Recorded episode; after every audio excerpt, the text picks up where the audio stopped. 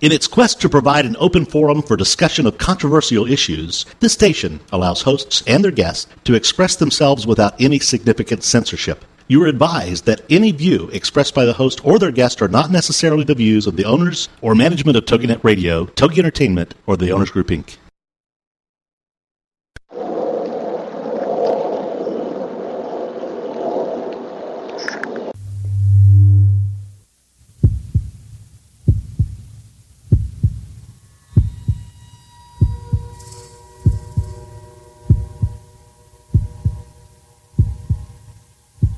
With us on a journey into the unknown, the unexplained, and the unbelievable.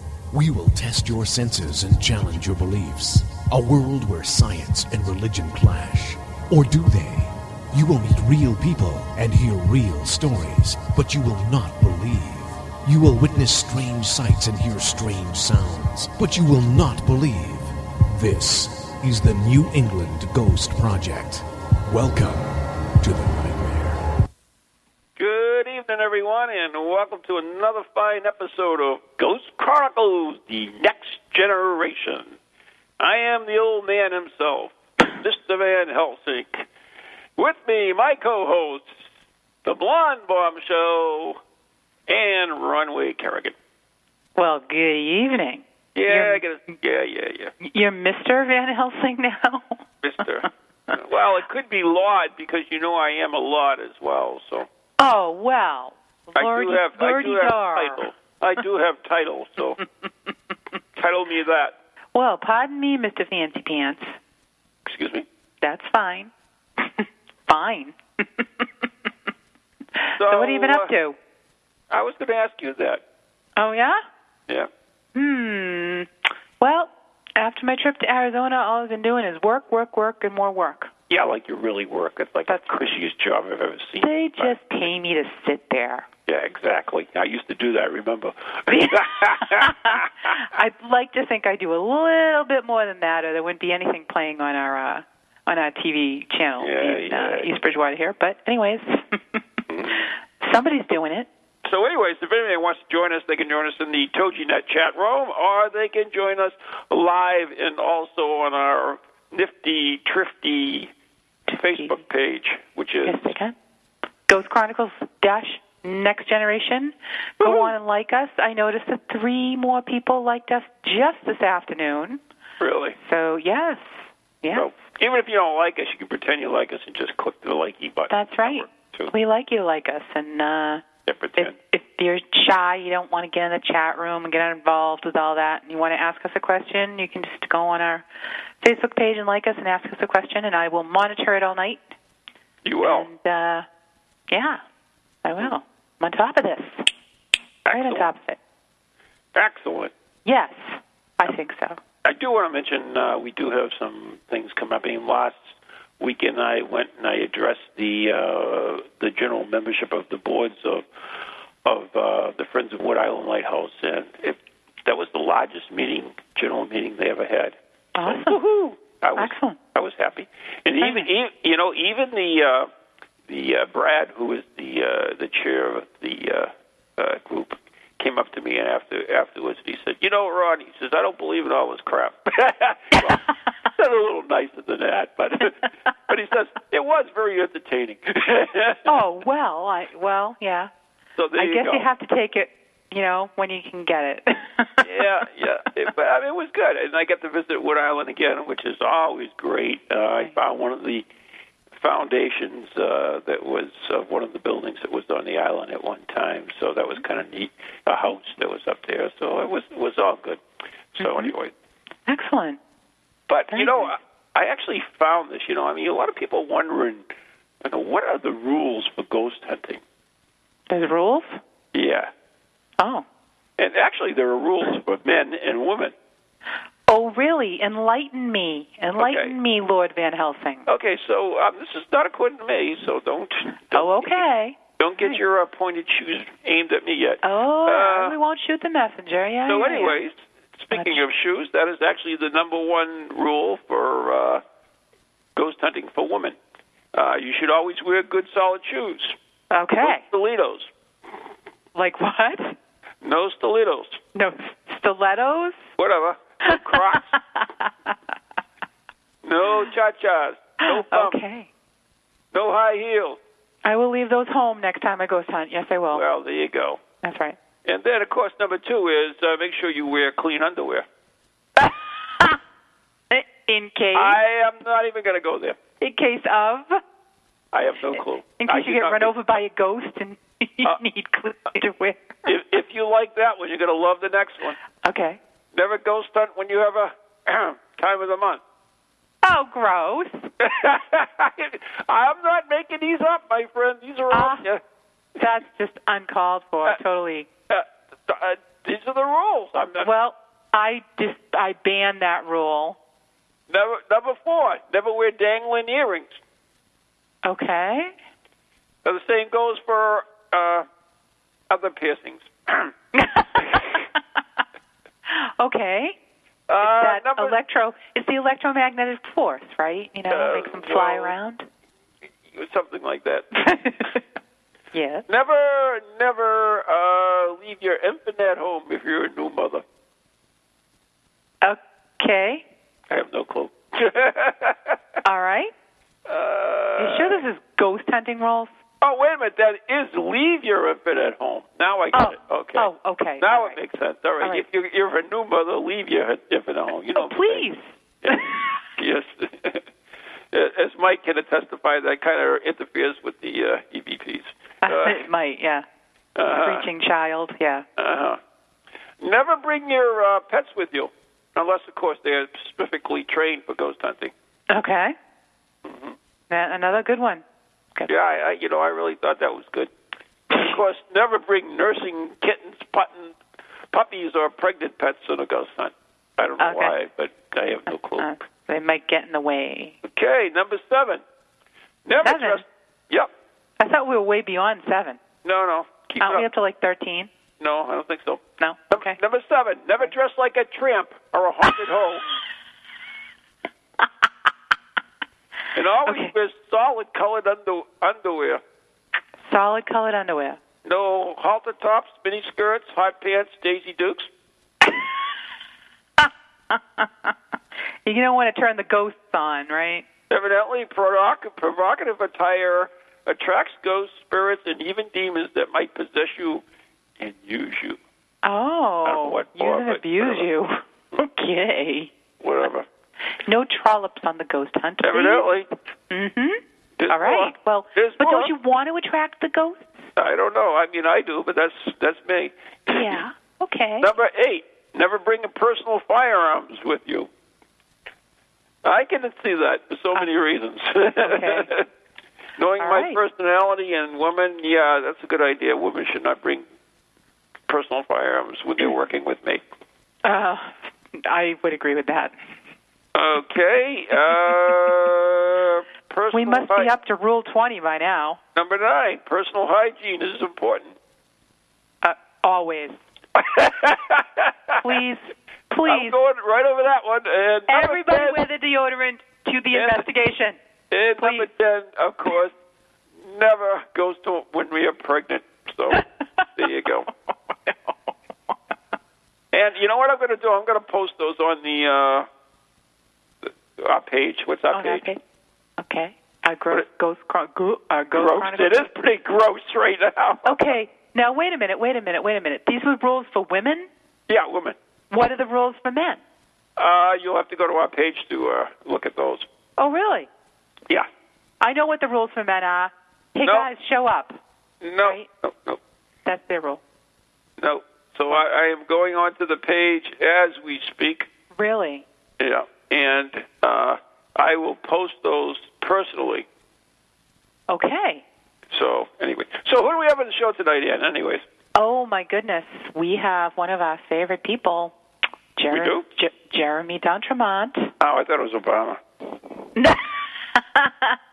well, I don't know if he would want to be on our show, but you know, hey, why not? If he's had a little paranormal experience, why Yeah. not? I'm sure.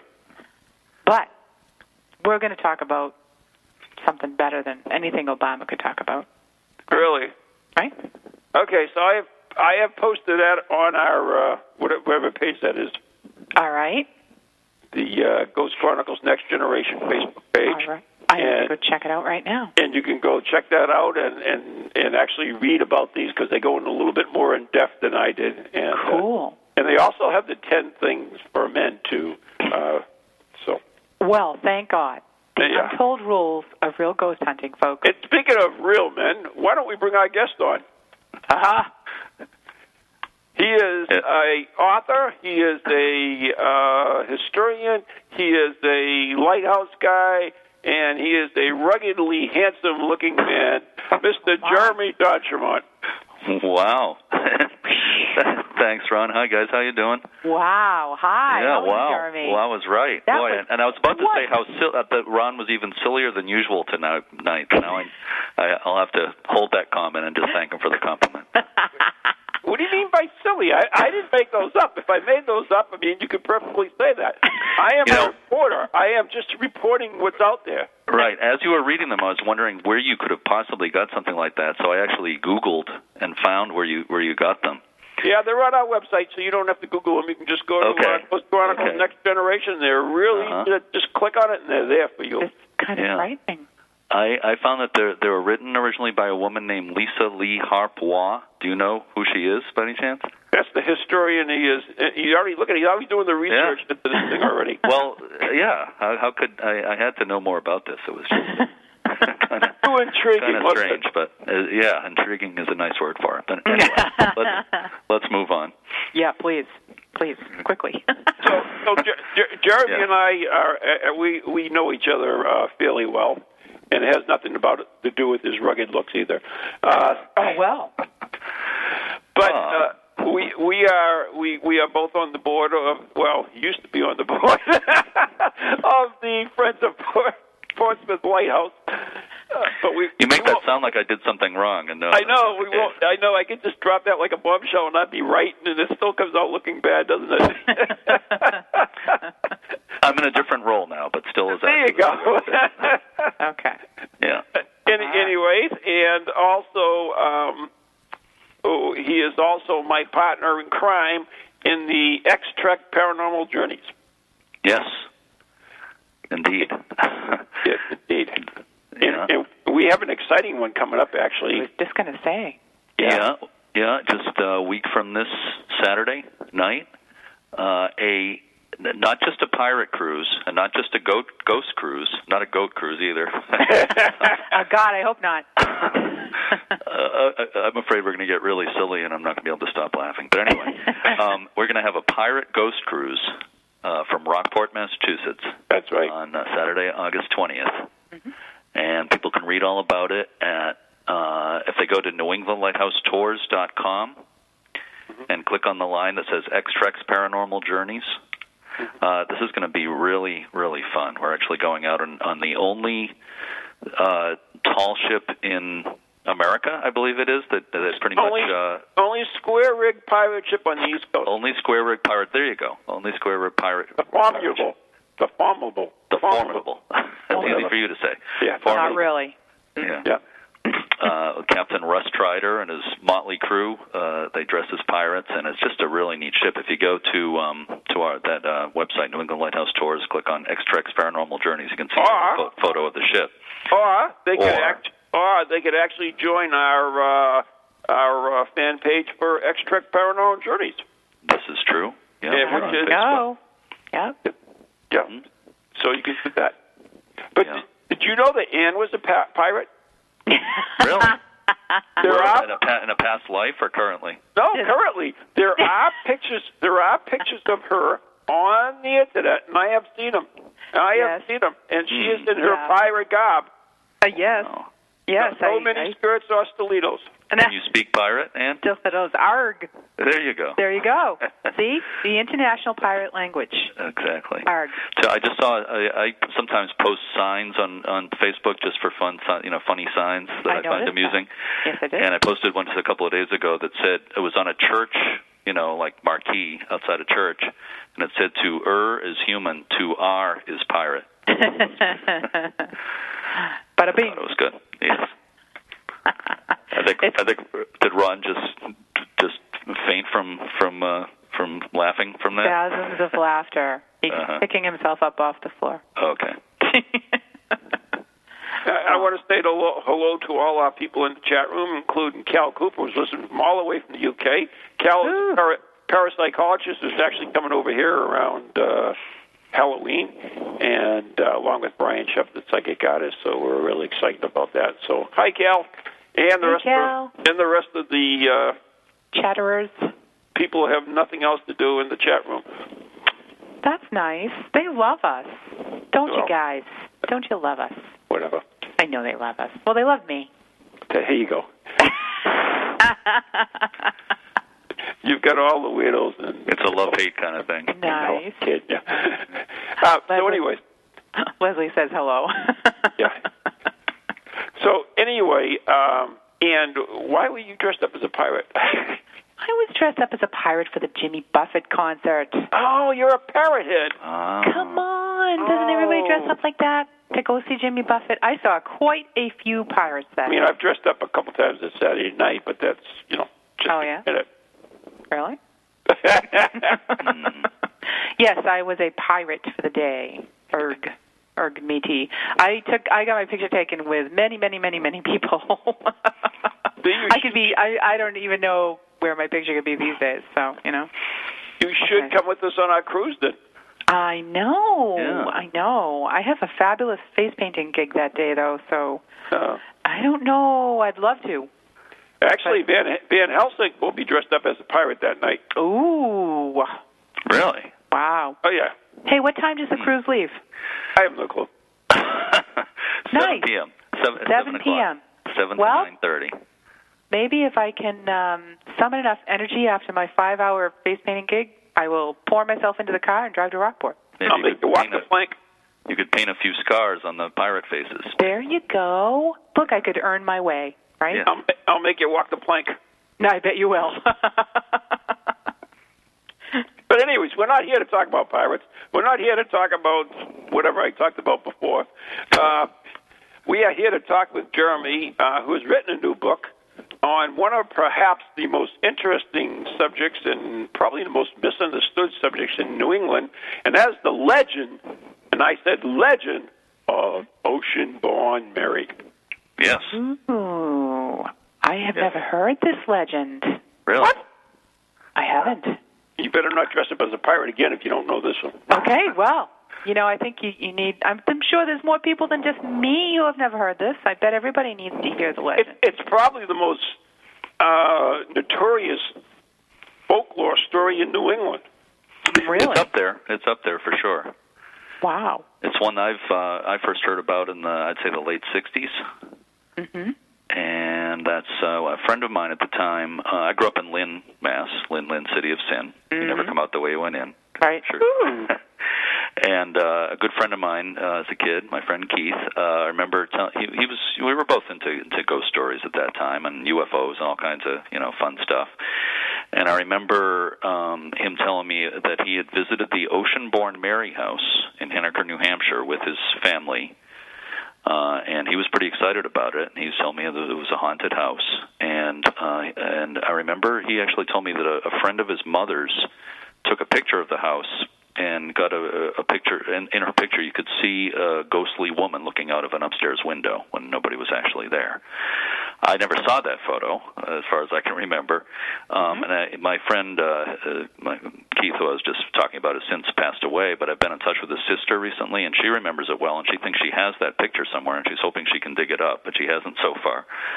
but uh, anyway, she remembers it well too. So that's that's when I first heard about it. So I, I first heard about it as a ghost story. It is known by a lot of people as a ghost story, but it's not. It didn't start as a ghost story. The ghost part of it kind of came about later. hmm So, should I back up and maybe tell you the original legend, where where everything else kind of, uh, you know, everything else kind of grows out of the uh, the legend that goes back uh, to the 1700s? Well, actually, um, Ocean-born Mary is in my new book, Ghost Today. hmm Ah. And, and now I know you've done a lot of research on this, so I'm going to read my story. Okay. How long is it? Ooh, I don't know if I can. Okay, I'm going to read my story, and you're going to critique it. According Uh-oh. to Okay. You asked for it. Remember, you asked you asked for it. Okay. Okay. All right. February 15th, 1814. I have a date.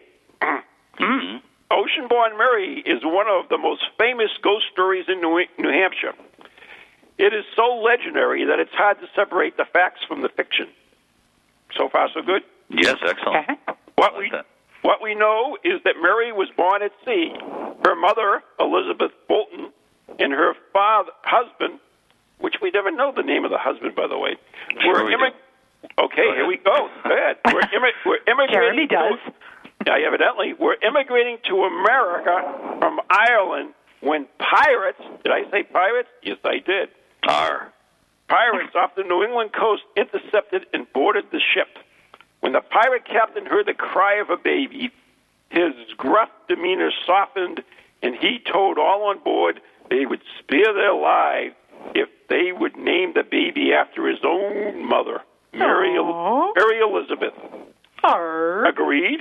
and uh, the legend of Oceanborn Mary was born. The pirate captain also gave Mary uh, a gift, a bolt. A bolt is like a uh, a big uh, thing of uh, light green brocade silk fabric to be used in her wedding gown. When the pirates released, then the pirates released the ship. I don't read very well, as you can tell. I write okay, but Okay, I won't critique your reading though. all right. So, I mean, we, we only get another paragraph, so bear with me. Okay. The father died shortly thereafter, and Mary and her mother moved to Henniker, New Hampshire, by the way. In uh, 1742, Mary, now a beautiful, tall, red-headed woman, married James Wallace, and she wore a dress of green silk. After living a full life with James and their children, Mary passed away in 1814 at the ripe old age of 94. In 1917, a man by the name of Louis Roy purchased the famous Ocean Oceanborn Mary house. However, contrary to, to the legend, she had never lived in it. Roy, trying to turn a profit, charged a fee to dig in his backyard for alleged buried treasure. Renowned paranormal investigators Hans Holzer and, and, uh, Lorraine Warren have all claimed that the house is haunted, but that's not what the current owner said. He has gone all out to prove that this was not at all that, that this was all a hoax. According to him, there was no ghost of Oceanborn Mary. However, there are many credible reports of a tall, red-headed apparition seen in the area looking out the window of the Oceanborn Mary house. And it seems legend have make, has taken on a life of its own. So that's my little clip from my book, Ghost Today. So um, Okay. you read what I wrote, critique it. Okay. Let's All right. see. O- overall, I would say that's about a maybe a B. Wow. That's that's pretty good, I think. No, most most of what you just said is is true.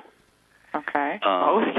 Yeah, mo- most of it. I Okay. would I would quibble with with some of the details. That's good. Um, yeah. Um, I mean, you wrote a whole book on it. I wrote two paragraphs. I know. I want to know what yeah. those No, quotes what are. you wrote is much, much better and more accurate than most of what's been written about Oceanborn Mary for many years. It, the story appears in tons of books. You know, you find any any like anthology of of New England ghost stories or New England legends, you'll almost definitely see Oceanborn Mary. And basically, you mentioned you said Louis Roy. He was he that was his real first name, but he his middle name was uh, August, and he went by Gus or Gussie. Everybody knew him as Gussie Roy, and it was really his. He promoted a totally fictional version of the story, and he kind of elaborated, you know, more more and more, embellished it more and more over over the years, and it's his version of the story that appears in most of these books. Um, so most of what you just said, Ron, is actually goes back to the original story before his embellishment. So I give you a lot of credit for that. So very good job, good job. Woohoo! Good. Maybe even a B, maybe even a B plus. I'll give you a B plus. All right, there you go. You Okay. just, you just Wow. didn't like it because it was Okay. so good. Getting Yeah. all the time. Okay. So I But, mean, um, mhm. I mean, you you've written a whole book on this. So I mean, was did did Oceanborn Mary really exist? She absolutely, positively, really existed.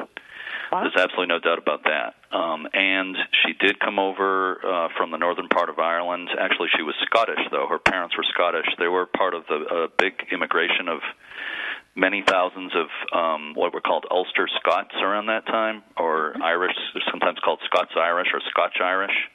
but they were really Scottish that had moved into the northern part of Ireland.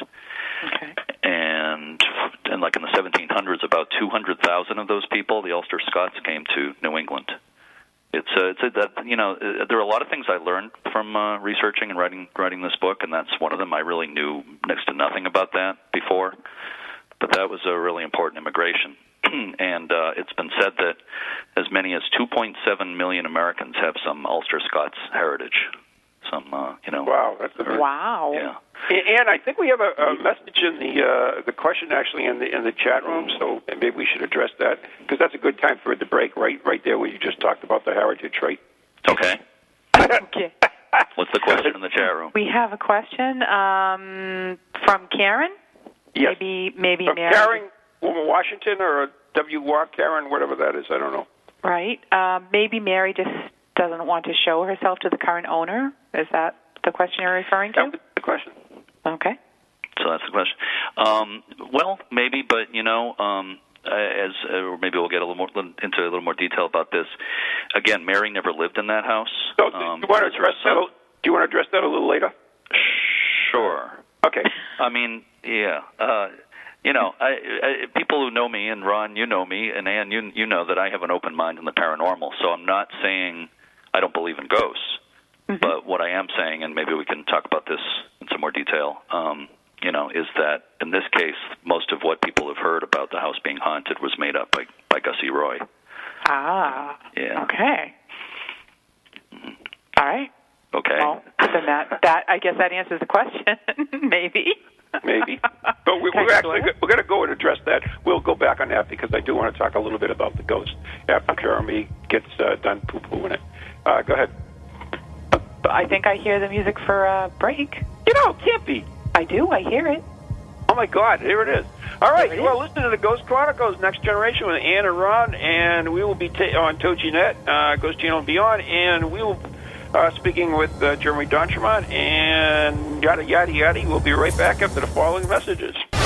Welcome to TogiNet, radio with a cutting edge. Ladies and gentlemen, it's time for you to be a rock star. Get ready to rock with Rock Talk and Craig Duswalt and learn how to achieve rock star status in your industry every Tuesday afternoon at 2, 1 Central on TogiNet.com.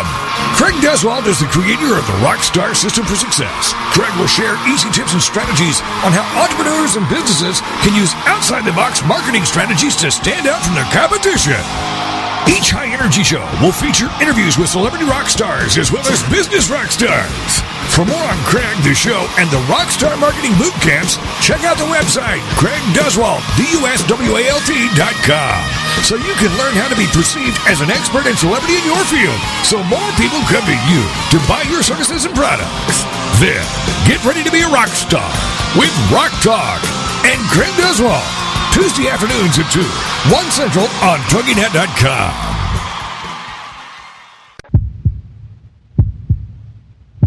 And welcome back to Ghost Chronicles Next Generation with Ron and Ann and our guest, Jeremy Jeremy D'Entremont from Friends of Portsmouth Lighthouse.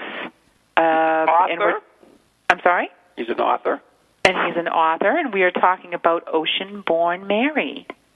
Yes. Okay. So we we agree that uh, she came over. She was Scottish, but she came from Ireland, and she was on a boat, and that's where we left off. Okay.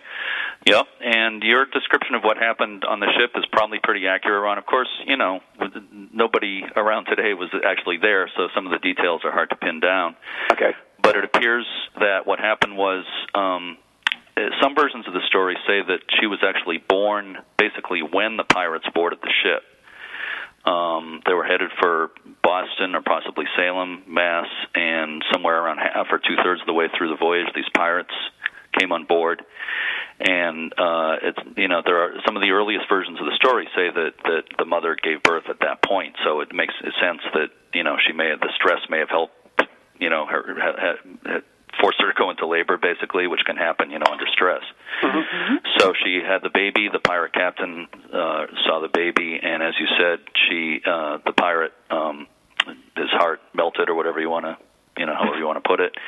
And he felt sympathy for these people, so he said he told the mother, "I will let everybody go if you promise to name the baby Mary." Some versions of the story say it was after his mother. Some versions say after his wife. There's actually one version that says his sister too, so it depends on what you want to believe. But um, anyway, the mother promised, and everybody was spared. And as you said, she did. Uh, the mother was presented with gifts by the pirates, including a bundle of Chinese silk that was later used from, to make Mary's wedding dress. Pieces of that silk have actually it's actually cut up into a lot of pieces, and pieces are passed down in the family. And they're in several museums and libraries. There's one in the Henniker Library, one at the Henniker Historical Society. There's one at the New Hampshire Historical Society in Concord, and so forth. And I've seen all these pieces; they all look alike. Uh, textile experts have looked at them and said that they probably are, you know, material from that time period. So they say, you know, that the story is believable. Um, uh, Mary and her mother, her fa- her father, um, James Wilson was his name, uh, died soon after they arrived in Boston, possibly of smallpox. Quite a few of these immigrants died of smallpox around that time. And Mary and her mother, Elizabeth, Elizabeth Fulton Wilson, uh, went to Londonderry, New Hampshire, not to Henniker. They lived. She lived. Mary lived most of her life in Londonderry, New Hampshire, and they were part of a, a settlement there known as Nutfield at that time because of all the nut bearing trees and Nutfield was a huge area that now uh, encompasses like Manchester and Salem and Derry, Londonderry, Windham, I think that's about it. Um, so it was a, a really important settlement. Settlement. Actually, uh, Nutfield is the first place in North America where potatoes were planted by these uh, Scotch Irish settlers. Uh-huh. Uh, which is kind of an interesting little little fact. And also, it was the first place where linens were manufactured in America. They grew flax, and they were expert weavers. They had built spinning wheels and stuff, so they they made linens. Uh, that was a large part of how they made a living. Um, and let's see, Mary, um, her mother died just a few years later. Uh, Mary helped raise a bunch of half siblings. Her mother had remarried, and actually, her second husband, Mary, uh, Elizabeth's. this is getting complicated. I hope it's not getting Yeah. too complicated. But her mother's second husband, his name was James Clark, was the great great grandfather of Horace Greeley, who you may have heard of. Yeah. Go Wow. West Young Man, famous Horace Mhm. Greeley. So there's a little bit of a tie in there too. So um, anyway, so Mary did marry, as Ron said. Uh, she married James Wallace in 1742. Uh, Mary and James course- had eight had eight course- children. What's that? We know that, that of course, that uh, he went on to uh, free the Scots, right? Uh, I think that was uh, wasn't Braveheart, William right? Wallace. Yeah. One of their sons was William Wallace, but I think Right. that was it's not the guy that that Mel Gibson played. Oh no! Oh, I'm sorry. Go ahead. Yeah, just off by a few hundred years, I think, but Ah. you're cl- you're close. Well, we'll give you a, we'll give you a C plus for that. For know- for knowing the name. So um, anyway, they had uh, eight kids. Mary had uh, five lived to adulthood. Mary had 34 grandchildren. Holy crap. Yeah, nine great grandchildren. Um, and she was described as as tall and striking, and and some some versions say some descriptions say she had like auburn hair. Some say red hair, but definitely uh, you know probably a very striking woman, about six feet tall.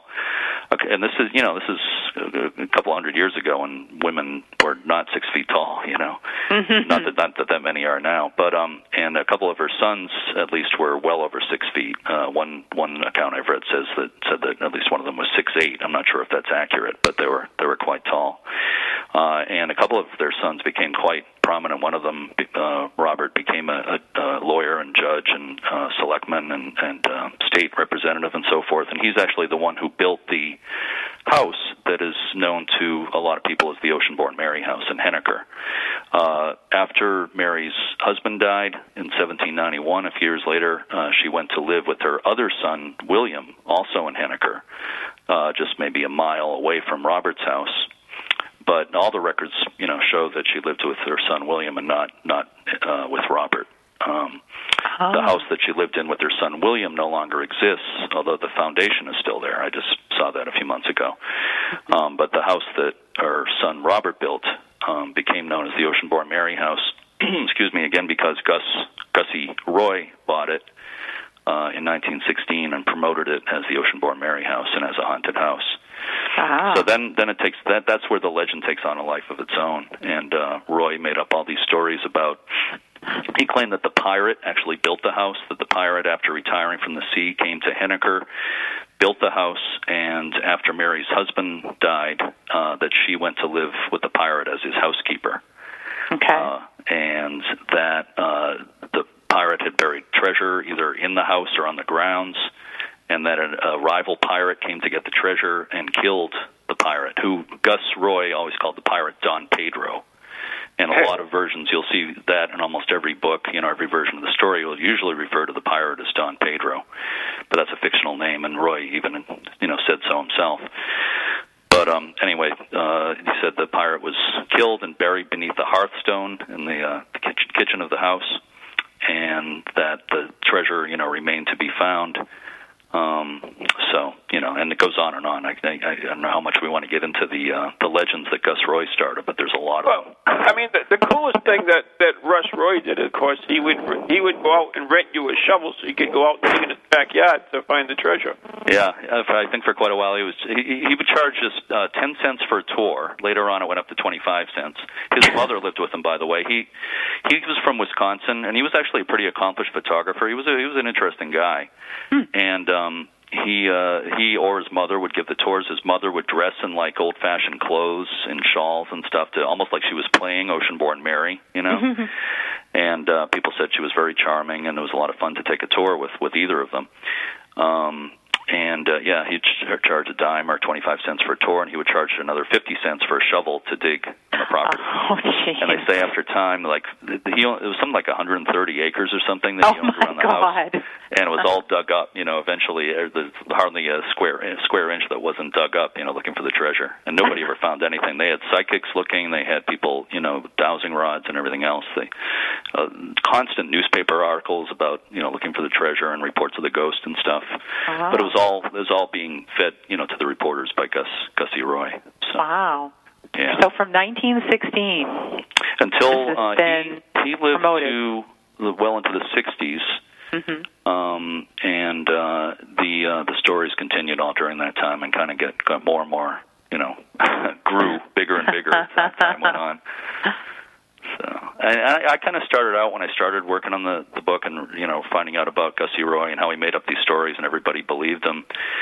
I kind of almost saw him as a villain at first because he distorted the you know the truth of the story, but I I don't think that way anymore. I think he was a pretty neat guy. I would love to go back and take a tour with him. You know, um, he, uh, I actually read one account. One woman said that she and her daughter took a tour with him, and it was so exciting. She thought he was such a great storyteller. Uh, her daughter uh, started, you know, developed a lifelong uh, interest in American history because of that tour. Um, so she gave him a lot of credit. Well, That, that's sort of, it's sort of like our ghost tours at at Portsmouth Lighthouse, right? Uh, I like to think that we're more accurate. At least I like to think that. Yeah, don't I hope true, so. But, yeah, but it's a little bit because, yeah, I mean, uh, again, I have an open mind in the paranormal. I do believe that there are things we don't fully understand, and you know, a lot of there's a lot of that. Uh, uh, you know, it's a big universe, basically. I believe, Right. but I also think that um, you know this type of story gets people's attention, and um, it also uh, ho- hopefully gets them interested in the in the history of a, a place and also in its preservation and that kind of thing. So Right, right. it all goes together, you know, So- it really does. So I guess So- the, the the big big question and and what people you know have have asked a couple times in the chat. So who who does haunt the Ocean-born Mary house? Well, I don't know if anybody does. I honestly don't know the answer to that. Um, I know that, like I told you about my my friend when he was a kid, supposedly his mother got a picture of a figure in the window. I don't. Maybe there was somebody really there. I don't know. You know, I can't say uh, the truth about that. Right. Um, Maybe it's the Roys. the I'll tell you. Well, maybe. Uh, I'll tell you that. Um, uh, after well, Gus Roy in his last years, he sold the house to a couple named David and Corrine Russell, and he still lived upstairs in the house for the last few years of his life. Actually died, I think, in a nursing home. But they continued for a while to promote the house as a haunted house, and they gave tours. And actually, I know my friend's family took a tour with them. Um, but later on they denied that there there were any ghosts there. They actually, you know, they went out of their way to. Uh, they actually sued or, or threatened to sue Hans Holzer.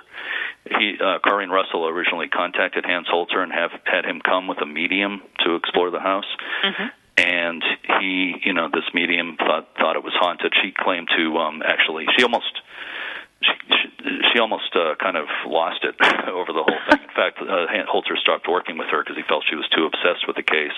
She Oh. felt that the ghost of Mary was following her, following her home, Ah. and that she would actually become Mary and lose her own identity and all this stuff. So it got a little, you know, nutty. But um, uh, but anyway, so Corrine Russell originally called, you know, called them in to investigate the house, but later completely denied everything. Said that Hans Holzer had made it all up. Um, but he had, you know, he had letters and, and audio tapes of her, you know, to prove otherwise. But um, uh, anyway, the Russell sold it to another couple, the Greggs, who re- restored the house beautifully. It's an incredible house. I've been in it. It's an absolutely beautiful house. The current owners are a couple by the name of Stamps, and uh, they told me that um, there's nothing they've experienced. They've been there a few years now. They've experienced nothing odd except maybe an occasional squirrel in the attic.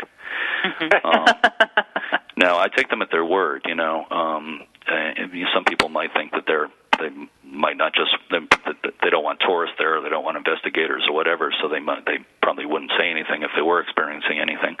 In any case, it's not available to investigators at this point, Oh. so I want to make that clear. Okay. Um, but they're very nice people and and uh, done a wonderful job at the house.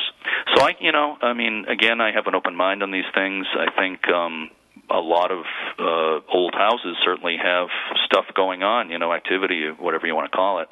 It's possible that this house does, but if it does, it probably doesn't relate to Mary herself, although she certainly would have visited her son there. She never actually lived there. A lot of people have lived there over the years. So, um, you know, if there's any sort of activity there, it most likely doesn't relate to her. Well, actually, I, I would kind of disagree with you, uh, Jeremy. Okay. You're welcome to. Just, just because a, a spirit uh, didn't live in a particular building or well, no, I, I know, yeah. does not mean that uh, they couldn't haunt it. So, for instance, if it was her son's house, uh, perhaps uh, she just enjoyed being there, and perhaps she's still looking for him. Who knows? We don't. Perhaps. really don't. Um, yeah, I wouldn't rule that out, but um, it seems like there was sort of a falling out. I, know, I wasn't able to find like real hard evidence, but uh, she definitely lived with her other son William in her last years, and Mary and William are buried right next to each other in one cemetery in Henniker, right next to the town hall. Robert's buried down the street in a different cemetery, Oh. and all the documents show that you know William was her caregiver and all this stuff. So uh, you know you have to wonder if there was some sort of falling out in the family or something. But Right. but she probably, I mean, you know, I, I'd be really surprised if she never visited there. She most likely did. Right. Right. Yeah. And we have um, some of the people in the chat are talking about. Um, do you think that there's there's a well, I guess there's a theory that um, if enough people project the idea of someone haunting a place, it could happen. And That's a real interesting idea. oh yeah. What do you think about that, Ron? I don't, I don't know the answer to that. It's, it's real. interesting. Well, nobody knows yeah. the answers. If we know all the answers, well, I know that, but have you heard of, have you heard That's of right. that kind of? Have you heard of cases like that where you There- think There's actually there was actually supposedly a, an experiment uh, that was done, and you know me in details. Once it goes in my brain, I can never remember the exact stuff. Uh, but basically, what they did is they created a legend, and uh, they brought people in, and uh, you know, they all experienced this ghost. The, the shot of it, they all experienced this ghost according to the legend, even though it had never happened. And the, the house took on, um, uh, what's the word I'm looking for? Uh, like evidence that it was haunted by this whole uh, legend thing. So, in other words, they created the the, the ghost. Mhm. So I mean, that's that's kind of worse. I mean, if, if you look at it, when when, for instance, if you're with a, a group of people, and uh, you, you know somebody says there's a ghost over there, and somebody says, "Oh yeah, yeah," well, well, you know, they're uh, they end up uh, all seeing it. I mean, uh, um, when uh, what's his name? Uh, Karen O'Keefe was here last year. He always tells a great story. It. Uh, uh, most haunting was when Miss Haunted, uh, Yvette would go, ah, did you see that? She, you know, she'd say, did you see that? And then, uh, you know, uh, the guy next to him would say, yeah, I saw that. And then the next one down the line would say, yeah, I saw that. The next one down the line would say, yeah, I saw that. And then uh, finally the, the cameraman was just, no, I didn't, but it came from over there. right. But it, I mean, it's the same thing as you know, seeing the Virgin Mary in the window, you know, the the the, the whatever, the mist or whatever. And Yeah. It becomes a mass You know, everybody's Mass going, "Oh my God, it's the Virgin Mary," and then eighty thousand other people all think it's also the Virgin Mary. But And the I- question the question is though, is it the Virgin Mary? Right, but What I think it's missed it- in the window. But that's just me. But wait a minute, that's I mean no, it may be missed in the window, right? That might be the actual physical uh, what caused it. But Uh-huh. the thing is, what created it is that Mary uh, projecting herself there, using the mist in the window. This is pretty much what EVPs is taking noise on a on a recorder and manipulating it. So isn't she taking that mist and manipulating it to make her face on it so that it's assigned to certain people? Mm-hmm. And why why don't everyone see it? Um, maybe they're not supposed to see it. Maybe it's only for certain people. We don't Maybe. know. We don't know. I mean, everybody has their theories, and uh, uh, that the whole thing is you, you've got to look at different ways of explaining things, not just strictly scientific. Because if you look at stri- strictly scientific and you say, okay, that can't possibly the, be the Virgin Mary because it's missed the window, but that's not necessarily true. Mm-hmm. Oh, sorry. What is Oh. that? That's my cell phone. Sorry. Sorry. so any, anyways, uh, there there have been cases where uh, um, they have created ghosts using a storyline, and uh, you know that's basically what urban legends have become. They become real. Legends become real. right. Right. Well, you know, that's what happens. You know. Right. And, and and actually, when when Jeremy and I do these ghost tours uh, for the Friends of Portsmouth Lighthouse, in fact, we have one this weekend. Jeremy, do we have any openings left in it? Uh, for Saturday night at, uh, at Portsmouth Harbor Lighthouse in Yep. Fort Constitution, we have not many openings. It's almost sold out. There are three tours: seven o'clock, eight forty-five, and ten thirty. And the ten thirty still has like six spaces left. That's all that's left. Um, but it's and that's our, our last haunted tours for this year. So grab the spaces while they're while they're hot, while they're Right. still there. But Yeah. one, of the things we always do, we go through the fort, and and we and and Jeremy always talks about the Sally Port, and then right in the middle of the thing, and I say, well, you you know where the Sally Port got its name? It was named after Sally Port, the inventor of the English muffin. And And I Oh. always I always laugh, but I'm not going to laugh now. I, I, I- I think I, And then- and then- I've laughed too many times at that joke.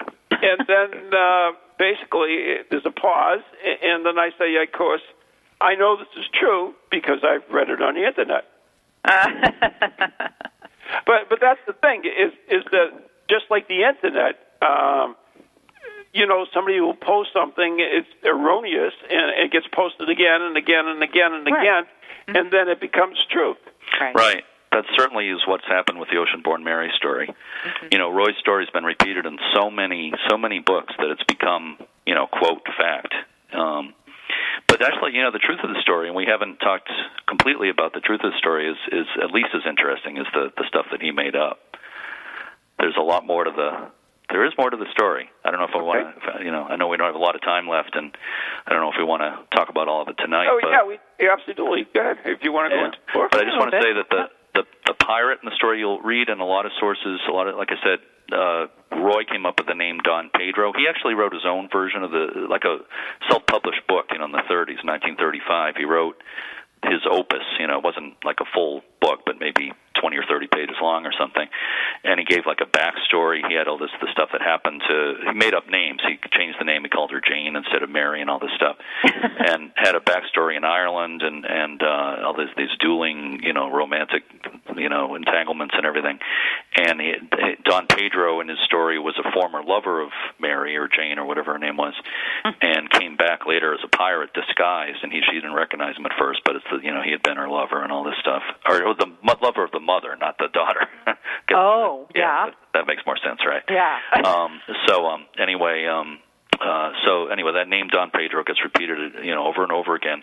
You'll also see a lot of sources where the, the name Philip Babb is given for the pirate, and that actually started in 1939 with a children's book, Ocean-born Mary, by Lois Lenski, who was a really popular children's book author.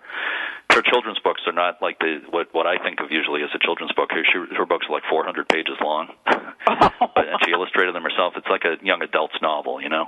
Oh, right. But in her story, she had uh, Mary living in Portsmouth, New Hampshire, which she never did, and you know had very little to do with the real story. But she called the pirate Philip Babb, and she admitted herself at the end of the book, where she you know wrote about the true story. She said that she just liked the sound of that name. He was a he was a real man who lived in the Isles of Shoals off the New Hampshire coast, and some people thought he might have been a pirate. So she she liked the sound of the name, and she decided to make him the pirate in her story. So that was picked up by a lot of other people. So you'll find you know on the internet and a lot of books people saying that Philip Babb was the pirate who uh, boarded the ship when when Mary was born. Uh-huh. But anyway, I did, you know, through my research, I, I found, you know, records of, of ships that came into New England at that time from Northern Ireland, and found a uh, record of one that was attacked by pirates right around the time Mary was born. And at first, the dates didn't seem to mesh, but I, I figured out that they actually do mesh, and that gets a little complicated, so I won't go into that now. But there's a lot of circumstantial evidence that actually pointed to the pirate being one of the most famous pirates of all time, and it's never been written about before. And I don't know if I should give it away tonight for the first no. time publicly, or say let people tell people that need to read the book to find out. They got to read the book. and that's kind of mean, isn't it? Or or is it? I don't know. That's but like I, a cliffhanger, right? Yeah. Uh-huh. Um, I'll give you a hint. It wasn't Blackbeard or Captain Kidd, but it was he's right right up there. If anybody mm-hmm. knows about pirate lore.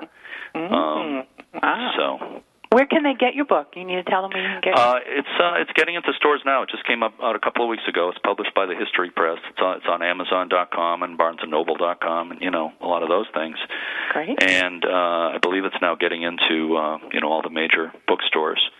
Um, I've got a couple of I just just today I uh, got a couple of. Uh, gigs where uh, one lecture I'll be t- speaking at the Henniker Historical Society about all of this um, and signing books on November. I'm looking at my book here to remember the date. um, November sixth in the on the in the afternoon. It's a Sunday afternoon. I don't know the exact time yet, but if you look at you know, I'm sure it'll be on the Henniker Historical Society website. So November sixth, and also uh, um, on September eighth. Uh, the evening of Thursday, September 8th at 7 o'clock, I'll be at the River Run Bookstore in Portsmouth, in downtown Portsmouth uh, signing copies as well. So just wanted to get that in. Excellent. but, uh, Good. Yeah.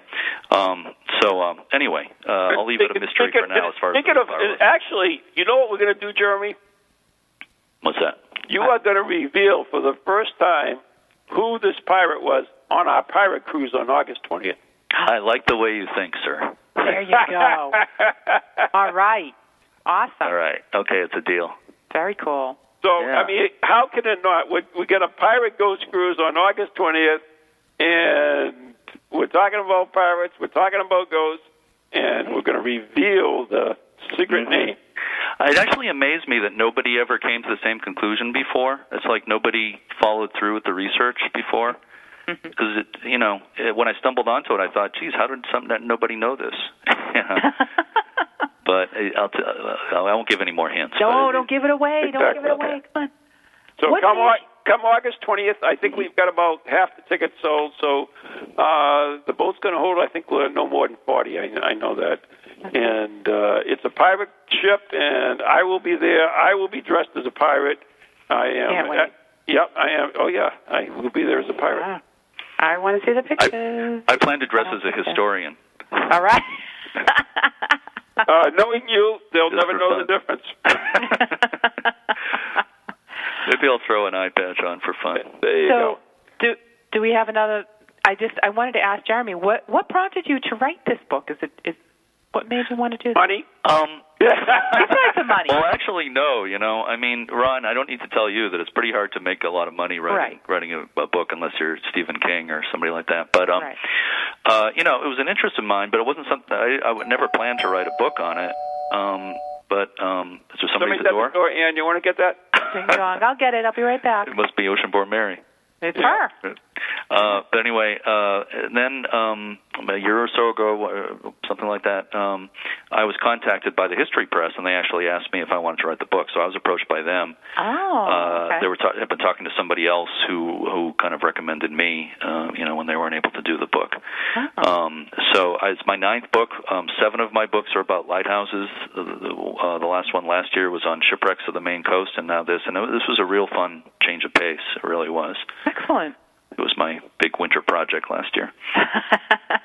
well, Well, that's excellent. I think it, it's an excellent topic, and it kind of it links into everything else you do. Yeah, it's still kind of maritime. Right. And, and the, the thing about it, it, there is a lot of controversy about it. No one knows the true story, and I think if anybody's going to get any close to the true story, it, it would be you, definitely. Well, thank you. I I appreciate that. I, I tried, and I, I don't want to spoil the fun. Uh, you know, um, I hope people don't think I'm spoiling the story because, like I said, the, there's enough truth to the story that's still a lot of fun. And Gus Roy's stories are fun too, and they should be just be taken in that spirit. And uh, like I said, I, I would I would have loved to taken a, have taken a tour with him. He used to um, drag chains around sometimes to make spooky sounds, and they say he'd hear rats on the walls, and he'd say those- those were psychic noises. Well, I Andy. know I know we're just Uh-huh. about out of out of time. Okay. And, Oh, uh, yeah. I'll stop but there, I- but there's a lot I, more. I, I do have one more gift for our, our listeners. Uh huh. And uh, first of all, I want to thank Jeremy D'Entremont very much for being on the show. And your Yes, website thank you. is Wonderful. You're welcome. Thank you, Ann and Ron. Yay. Thanks very much. your, your Very good. website is. Uh, my lighthouse website is lighthouse.cc and also New England New England Lighthouse Tours.com Mm-hmm. and a few others. How many do you want me to mention? Yeah, Um, you can, and of course, you can uh, also like us on our uh, X Trek Paranormal Journey page on Facebook as well. Yes. You still there? Oh. Me? Oh. Oh, the Pope. What? What? Okay, that's it. The beast We're all coming. still here. We're all still All right. So, anyways, one quick question to both of you, and and that is, have you ever seen a naked ghost? Not that I know of. There- There is a theory that ghosts aren't naked. Well, I have actually posted a picture of a naked ghost on our Ghost Chronicles Next Generation Facebook page. So if you go on there now, and if you don't like us, like us now, because we have a naked ghost on our page. So there you go. Okay. On that note, I have, night I have nothing to say to that.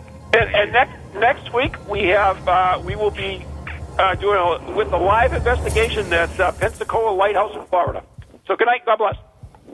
From Good night. ghoulies to ghosties, long leggedy beasties, and things that go bump in the night. Deliver us